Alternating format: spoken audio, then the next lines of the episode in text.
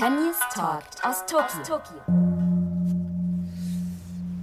Ja, ein paar Tage haben wir uns nicht gemeldet. Da war einfach zu viel los. Äh, heute ist ein ganz besonderer Tag und damit hallo zur nächsten Episode unseres Olympia-Podcasts. Ich bin Jan Tönnies, Chefredakteur von St. Georg.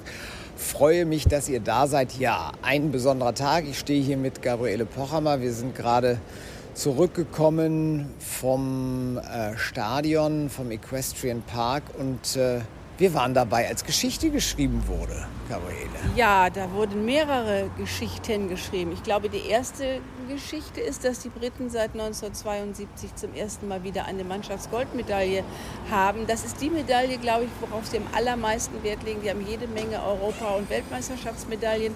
Aber seit 1972, da hat Richard Mead Einzelgold gewonnen und die Briten die Mannschaft. Seitdem hat es immer geklappt, nur nicht bei Olympia. Und das ist ihnen nun heute gelungen. Und der Equipchef hat ihnen auch gesagt, das hast du Genau, der hat auf der Pressekonferenz nochmal gesagt, sie würden als Nationalhelden zurückkommen und äh, es muss ein unwahrscheinlich intensiver Kampf wirklich gewesen sein zwischen den äh, Briten, die sich da qualifizieren konnten. Also das haben die nochmal betont. Man muss auch sagen, das war jetzt irgendwie eine Mannschaft, die bestand aus drei Reitern mit ihren Pferden, die allesamt schon ein Fünf-Sterne-Event gewonnen haben. Also das Laura Collette äh, 2020 äh, in Po, 2019 war es äh, der Tom McEwen mit äh, Toledo de Cresa und äh, unlängst in Kentucky bei schlechtem Wetter Oliver Townend mit dem Ballamore Class.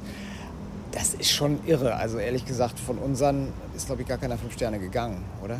Da bin ich mir jetzt im Moment nicht so sicher. Aber ich weiß, dass sie ja immerhin noch eine Weltmeisterin als Reservistin sich leisten konnten nämlich ähm, die Rosalind Carter. Äh, ja, Rosalind Carter, die ritt da, die ist da, die ritt auch im Training mit, aber die hatten sie noch in der Hinterhand. Also wer hat schon so eine Crew? Aber ich weiß auch, dass ihnen die Medaille so wichtig. ist. Sie sind das Land, die, England ist das Land mit den beiden großen äh, Fünf-Sterne-Prüfungen Badminton und Birdie. Wer da sich mal ähm, bestanden hat, der ist was in diesem Sport und das ist für die ein riesen, riesen Ding, das jetzt endlich wieder zu gewinnen. Ich denke noch mehr größer, viel größer als bei uns. Für die Briten ist die Vielseitigkeit ja ganz oben, steht über Springen und Dressur und deshalb war die Freude bei denen sehr groß, aber bei uns war sie auch groß. Oh, und zwar zu Recht, denn das ist ja der eigentlich noch historischere Moment. Wir haben das erste Mal eine Frau als Olympiasiegerin und es ist eine Deutsche. Es ist Julia Krajewski und ich glaube, ähm, ja, ehrlich gesagt, wir haben schon bei der Anreise gesagt, wir drücken allen die Daumen, vollkommen klar, das muss der Beste gewinnen, das ist der sportliche Gedanke, aber wir haben alle auch mal gesagt, und hoffentlich, hoffentlich, hoffentlich passiert Julia nicht wieder irgendetwas, weil wir immer gesagt und auch geschrieben haben, dass sie natürlich eine exzellente Reiterin ist, eine tolle Ausbilderin, aber nun hatte sie ja nun wirklich Dreck an den Hacken in, bei den letzten Championatsauftritten. Und jetzt müssen wir einfach mal ein bisschen schwärmen. Also was war für dich heute der aller tollste Moment an diesem der besonderen Abend? allertollste Moment war, dass man, ähm, war natürlich der letzte Parcours äh, von Julia, bei dem es um alles ging. Sie durfte sich ja keinen Abwurf erlauben. Und dieses Pferd, was bei jedem Sprung ungefähr gefühlt einen halben Meter zwischen sich und die Stangen legte, trotz all dem, was es in den letzten Tagen schon geleistet hat, das war also schon als Zuschauer kaum zu ertragen. Und als es dann geklappt hatte, sie war null, sie war Olympiasiegerin, sie parierte durch, man sah, wie ihr die Tränen äh, über die Wangen liefen und ritt sie raus. Und dann stand ich so, dass ich sehen konnte, am Austritt stand die gesamte deutsche Crew, also der Bundestrainer, die anderen, äh, alle, die dazugehörten, äh, standen in ihrer Kluft, in ihrer Olympiakluft und ja, gaben den Japaner, machten eine tiefe Verneigung vor ihr, der neuen Olympiasiegerin. Und das war so herzlich und so süß. Und sie sprang dann ab vom Pferd und sprang ihrem Freund sozusagen auf die Arme und alle herzten und küssten sie. Es war ein sehr, sehr bewegender Moment. Und ich finde sowieso als Reporter, für mich sind das die schönsten Momente des Reporterlebens, wenn man diese Siegesfreude miterlebt weil die ist so, ich freue mich dann so mit den Sportlern, aber ich sehe so, wie sie, wenn sie so glücklich sind, wenn etwas so gut gelaufen ist wie heute. Das ist einfach für alle toll, die dabei sind. Also tatsächlich für mich war äh, das, was du am Anfang deiner, äh, deiner Antwort gerade gesagt hast, war für mich der Moment und zwar der Sprung 3 in diesem zweiten Springen. Das war ein großer, luftiger, schwarzer Ochser. so aus einer Linkskurve zu reiten. Und da ist sie gegengeritten und dann ist diese Stute gesprungen wie irgendwie, ich weiß gar nicht was, auf jeden Fall kein Vielseitigkeitspferd, pardon. Nein, also so wie man sich gemeinhin ein Vielseitigkeitspferd springen vorstellt. Die sprang ab, die hatte wirklich einen halben Meter Luft und äh, da hast du gedacht, so, okay, das, das war so ein Zeichen, so hier Weltöffentlichkeit, da kommen noch ein paar Sprünge, aber glaubt doch bitte nicht, dass ich das hier aus der Hand gebe. Ja. Also so den Eindruck hatte man. Und es war ja auch wirklich nicht sehr leicht. Also man hat ja gesehen, wie die Stangen da fielen. oh, das war ja am Anfang, Entschuldigung, also es ja. war ja, oh, das, die flogen, ja, die ja, flogen. Und, ja, und, und, und bis der erste Stangen. Nuller da war, der Franzose da mit dem Grafenstolzsohn. Und, dann auch ohne Zeitfehler. Also die Zeit war sehr knapp, das heißt, sie mussten schnell reiten, wenn sie die Zeit schaffen wollten. Das provoziert natürlich auch Fehler. Ich denke, dadurch ist auch vielleicht der von Michi zustande gekommen. Aber interessant fand ich eben, dass Hans Melzer erzählte, dass sie dieses Pferd in Frankreich gefunden hat, und zwar beim französischen Championat der Springpferde. Nicht beim Championat der Geländepferde, also vergleichbar unserem Bundeschampionat, sondern bei dem Springpferdechampionat. Und das hat sie, sie hat da heute bewiesen, dass sie da eigentlich auch hingehörte, dass sie das auch kann, hat sie gezeigt. Ja, und das ist auch, das zeichnet Julia auch so aus, dass sie ja so eine sehr ähm, coole, also im positivsten Sinne coole Art hat und dann auch sagt, das ist mein Springpferd. Die habe ich als Springpferd äh, so bekommen. So, so, und die, die habe ich dann ja fünfjährig bekommen. Also das ist so unspektakulär, aber dass es wirklich ein tolles Pferd ist, das hat sie ja sehr früh auch äh, gewusst. Schön finde ich dann aber auch, dass sie immer wieder sagt, äh, was es für dieses Pferd bedeutet, die Nummer eins im Stall geworden zu sein. Die Nummer eins, weil natürlich erst Chipmunk bis vor drei Jahren noch da im Stall war. Gut, da war da sprach keiner von Amand de Biville, diesen Namen kann man ja nicht aussprechen. Also wir einigen uns auf Mandy, wie sie im Stall genannt wird. Und da hieß sie ja immer noch der Trecker. Die hatte auch sogar auf Instagram als Emoticon immer einen Trecker. Äh, heute, was hat sie gesagt? Irgendwas mit einer Löwin? Ja, sie hat gesagt, sie hat mal irgendwie gesagt, sie ist mal Prinzessin, mal Löwin. Und ähm, das heißt, sie ist einmal sehr kapriziös und stutenbe stutig, bewusst, dass, sie, ähm, dass, man, dass man ihr zuguckt und auf der anderen Seite eben eine Kämpferin, das ist wohl die Löwin. Und heute sei sie eine sehr liebe Löwin gewesen. Das heißt, sie, sie kämpfte, aber sie kämpfte mit ihrer Reiterin und sie wollte auch eigentlich alles tun und alles richtig machen. Und den Eindruck hatte man auch, wenn man zuguckte, dieses Pferd will heute keinen Fehler machen. Es gab zwar den Sprung, den du erwähnt hast, gab es, dann gab es einen, der war, da war eine fast un, mit dem Hintergrund verschmelzende Planke drüber. Mehrere hatten da einen Fehler also das Pferd war irritiert, hätte irritiert sein können, sprang drüber. Dann gab es diese Dreifache aus den weißen Stangen. Die fielen ja reihenweise am Anfang. Diese, das war, erstmal war das ja Ochser, zwei Galoppsprünge steil, dann ja, wieder Ochser und ja. dann war das so nach vorne gebaut. Ja. Und das war Kirschblüte, klar, gehört nach Japan, aber das war so ein zart rosa, weiß also, und der Boden war auch weiß mit dem Flutlicht. Also das war wirklich, glaube ich, kaum es wahrzunehmen. Da flogen die Stangen ja auch irre. Ja. es war also nicht einfach, das Springen war nicht nur einfach nochmal so um zu zeigen, dass sie noch äh, fit sind. Das war wirklich ein Springen, was auch noch Ansprüche stellte an das reiterliche Können, an die Vorsicht der Pferde, an das Zusammenspiel zwischen Reiter und Pferd. Deshalb es war eine echte starke Teilprüfung nochmal. Michi, hast du gerade schon gesagt, der kriegte dann ausgerechnet an dem ähm, Sprung, der Olympia zum Motto hatte, nämlich diese blau-weißen Karos auf den Stangen und diese etwas seltsam anmutenden Maskottchen die ja irgendwie so ein bisschen aussehen, als hätte man einen Schlumpf mit irgendwas Großköpfigen und einem Comichelden gepaart. Ähm, da kriegte der eigentlich ziemlich überraschenden Fehler, weil das waren, also der erste Parcours von Michi, das war ja auch irgendwie so, dass du sagst, ja, Entschuldigung, ist alles so einfach hier, nicht? Auch dieser zweite Ritt war sehr gut und man hatte eigentlich gedacht, jetzt ist er zu Hause, aber er hat äh, das nachher so erklärt, dass er eben auch auf die Zeit drücken musste, weil ja sehr viele, die ersten hatten ja Zeitfehler. Ich glaube, es brauchte zehn Pferde, bis einer ohne Zeitfehler kam. Und äh, deswegen habe er ein wenig schnell geritten. Aber ehrlich gesagt, so eine Stange ist ja mal ganz schnell unten. Und das passiert eben auch so jemanden wie Michi, der natürlich jetzt nicht so richtig glücklich nach Hause fährt. Das hat man ihm schon angesehen. Aber wenn man den dritten Olympiasieg vor Augen hat und es könnte klappen und es klappt dann doch nicht aus verschiedenen Gründen, dann darf man auch enttäuscht sein. Ja, ich glaube, ähm, das würde jetzt den Podcast hier ein bisschen sprengen, wenn wir über die MIM-Problematik äh, ausführlich sprechen. Das müssen wir auch sagen, wir haben gerade im Taxi auf dem Rückweg hier zum Hotel auch schon drüber gesprochen. Ähm, da muss man einfach auch noch mal mit ein paar Menschen sprechen zu diesem Thema. Das werden wir auf jeden Fall dann im nächsten äh, Heft, in der nächsten St. Georg-Ausgabe haben. Fakt ist, das Ding äh, ist ausgelöst worden. Die Regel sagt ganz klar, wenn es ausgelöst worden ist, dann sind das elf Strafpunkte, die hat er gekriegt. Und ähm, hätte Chipmunk das Ding fehlerfrei überwunden, also wäre er überhaupt nicht dran gekommen, dann wäre es auch nicht ausgelöst worden. Wie gesagt, da machen wir einen Haken dran, aber einer, der in der Zeit, also selbst Julia war ja leicht über der Zeit, muss man auch noch sagen, eine fairerweise, Sekunde. eine Sekunde, ähm, aber einer, der ja auch ein Bilderbuch geritten hat in der Zeit, Andrew Hoy. 62, seine achten Olympischen Spiele. Und dieses wunderbare Pferd, dieser Vassili de Lassos, den könnte ich der könnte ich mir, glaube ich, 20 Stunden Video am Tag von diesem Pferd angucken, weil ich, der begeistert mich in jedem Moment. Gut, in der Dressur vielleicht jetzt nicht ganz so, obwohl da Dolph Keller, den habe ich heute übrigens getroffen im Parcours, der hat hier seinen 65. Geburtstag ja. äh, gefeiert und der ist ja der Dressurtrainer. Und äh, das ist ja der jüngere Trainer, denn er hat ja auch noch einen Springtrainer. Ja, der war nämlich hier und das war Nelson Pessoa. Wie alt ist er eigentlich? Nicht weit von 90? Also die 80 muss der lange weg haben. Die 80 äh, hat er lange weg und ich meine, da ich ja, ich habe die 80 noch nicht lange weg, aber Nelson Pessoa kenne ich noch als Schulkind, ritt der schon und alle waren verliebt in Nelson Pessoa. Der, der hat in einem Jahr in Aachen alles gewonnen, glaube ich, alle großen Prüfungen und die da waren. Und, ähm, äh, Darf ich da kurz ja. rein? Das fand ich sehr spannend, weil Dolph Keller ist ja früher, das wissen nicht alle, die kennen ihn als Grand Prix-Ausbilder oder die Jüngeren vielleicht auch als äh, Vater der jüngsten Derby-Siegerin. Kathleen, seine Tochter, hat ja mal das äh, Dressur-Derby in Hamburg gewonnen. Aber der ist ja auch Springen geritten. Der hat ja Esprit äh, ausgebildet, Esprit FRH, der dann mit Lars Nieberg ähm, Olympiasiegermannschaft in Sydney wurde.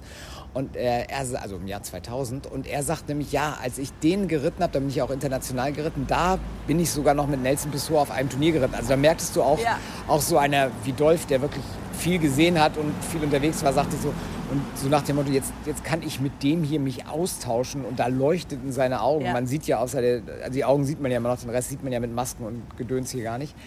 Und das fand ich auch toll. Ja, aber zurück zu Ja, also und der ist nun hergekommen. Ich denke, es wird, wird, vielleicht auch seinem Sohn so ein bisschen zugucken. Der reitet ja hier auch wieder, Rodrigo, den wir ja eigentlich auch schon im Trainerlager verortet hatten. Der sitzt hier auf einmal wieder und macht mit. Aber er hat eben auch Andrew betreut und die beiden verstehen sich offenbar, sind dieselbe, ja, nicht ganz dieselbe Generation, aber fast. Jedenfalls hat er die hervorragend eingestellt und der sprang sehr, sehr souverän. Und du hast recht, man kann sich an diesem Pferd nicht satt sehen. Und gestern im Gelände war es eben genauso. Er wurde ja einmal, er musste angehalten werden, weil die Prüfung eine Weile unterbrochen wurde, weil es einen Unfall mit dem äh, Schweizer Pferd gegeben hatte. Äh, das ja leider später eingeschläfert werden musste. Das wussten man da, da aber noch nicht. Aber er musste halt äh, warten. Das kann von Vorteil sein, es kann aber auch von Nachteil sein, weil du aus dem Rhythmus kommst. Aber nichts davon war der Fall, sondern er ritt den Ritt strahlend zu Ende in der Zeit. Und ähm, ja, also den kann man nur bewundern. Dieses, ich schreibe immer das australische Evergreen. Er hat natürlich auch diese perfekte Reiterfigur, dieses kleine, sportliche. Ähm, elastische, immer noch sehr elastisch für sein das Alter, finde Also der ist 62, ja. der Mann, und der ist, äh, der ist immer mit dem Pferd im Einklang. Der ist immer in Balance, da ist nichts Steifes, nichts nee. Unbewegliches dran, nichts. Und dann auch jetzt auch so im Parcours heute, dann landet der und dann gab es ja diese eine große Wendung und dann landet der und so, so wie im Gelände. Der landet, wartet diesen Eingaloppsprung ab, gibt ein bisschen Bein, schiebt die Hand, ach, fünf Millimeter vor und dieses Pferd streckt sich ans Gebiss und ja. zieht durch und galoppiert total geschlossen, weiter total vor den Hilfen, aber eben doppelt so schnell. Ja, und dann kriegst du eben auch die Zeit. Also es war wirklich ein Traum. Ja, und in der Dressur, ich meine, das ist jetzt kein geborenes Dressurpferd, aber er reitet wie ein Dressurreiter mit langem Bein, im Gleichgewicht, mit feinen Hilfen. Also äh, er ist einfach ein sehr, sehr kompletter Reiter. Und das gilt auch für meine persönliche Entdeckung. Den hatte ich ähm, nicht live gesehen. Der hat ja mal Lumülen gewonnen, der Silbermedaillengewinner Tom McEwen aus Großbritannien mit diesem Toledo de Kerser. Ähm, genau, da waren Balve, also die deutschen Meisterschaften Springen und Dressur waren parallel zu Lumülen. Da hattet ihr, glaube ich, äh, ein bisschen Regen in dem Jahr und da hat er, glaube ich, Lumülen gewonnen. Ähm, ich glaube, da war ich auch im Balve. Weiß ich gar nicht mehr. Ist ja auch egal. Jedenfalls, der hat. In der Dressur hieß es, es sei der Dressurkönig. Die Dressur war gut, aber nicht so gut. Er hat am Anfang so einen Kinken drin. Der ja. sitzt schon, also der sitzt ja. auch wie ein Dressurreiter auf ja. dem Pferd. Das wollen wir mal testen. Ja, ich meine, die Benotung war nicht so, aber die war ja sowieso, dass wir nicht so ganz alles nachvollziehen konnten, was die, die richteten.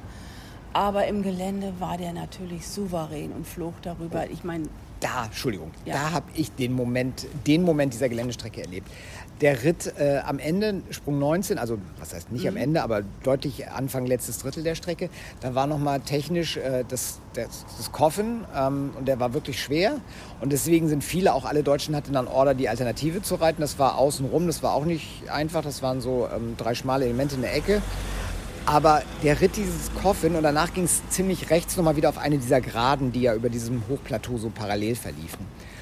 Und also erstmal ist ja dieses Coffin so geritten, ich glaube, ich bin nur ein schwacher Reiter, aber so stilistisch wäre ich stolz, wenn ich irgendwie Cavaletti in ausreiten könnte. Das war einfach alles perfekt. Einfach alles. Da rutschte nichts, das war einfach toll.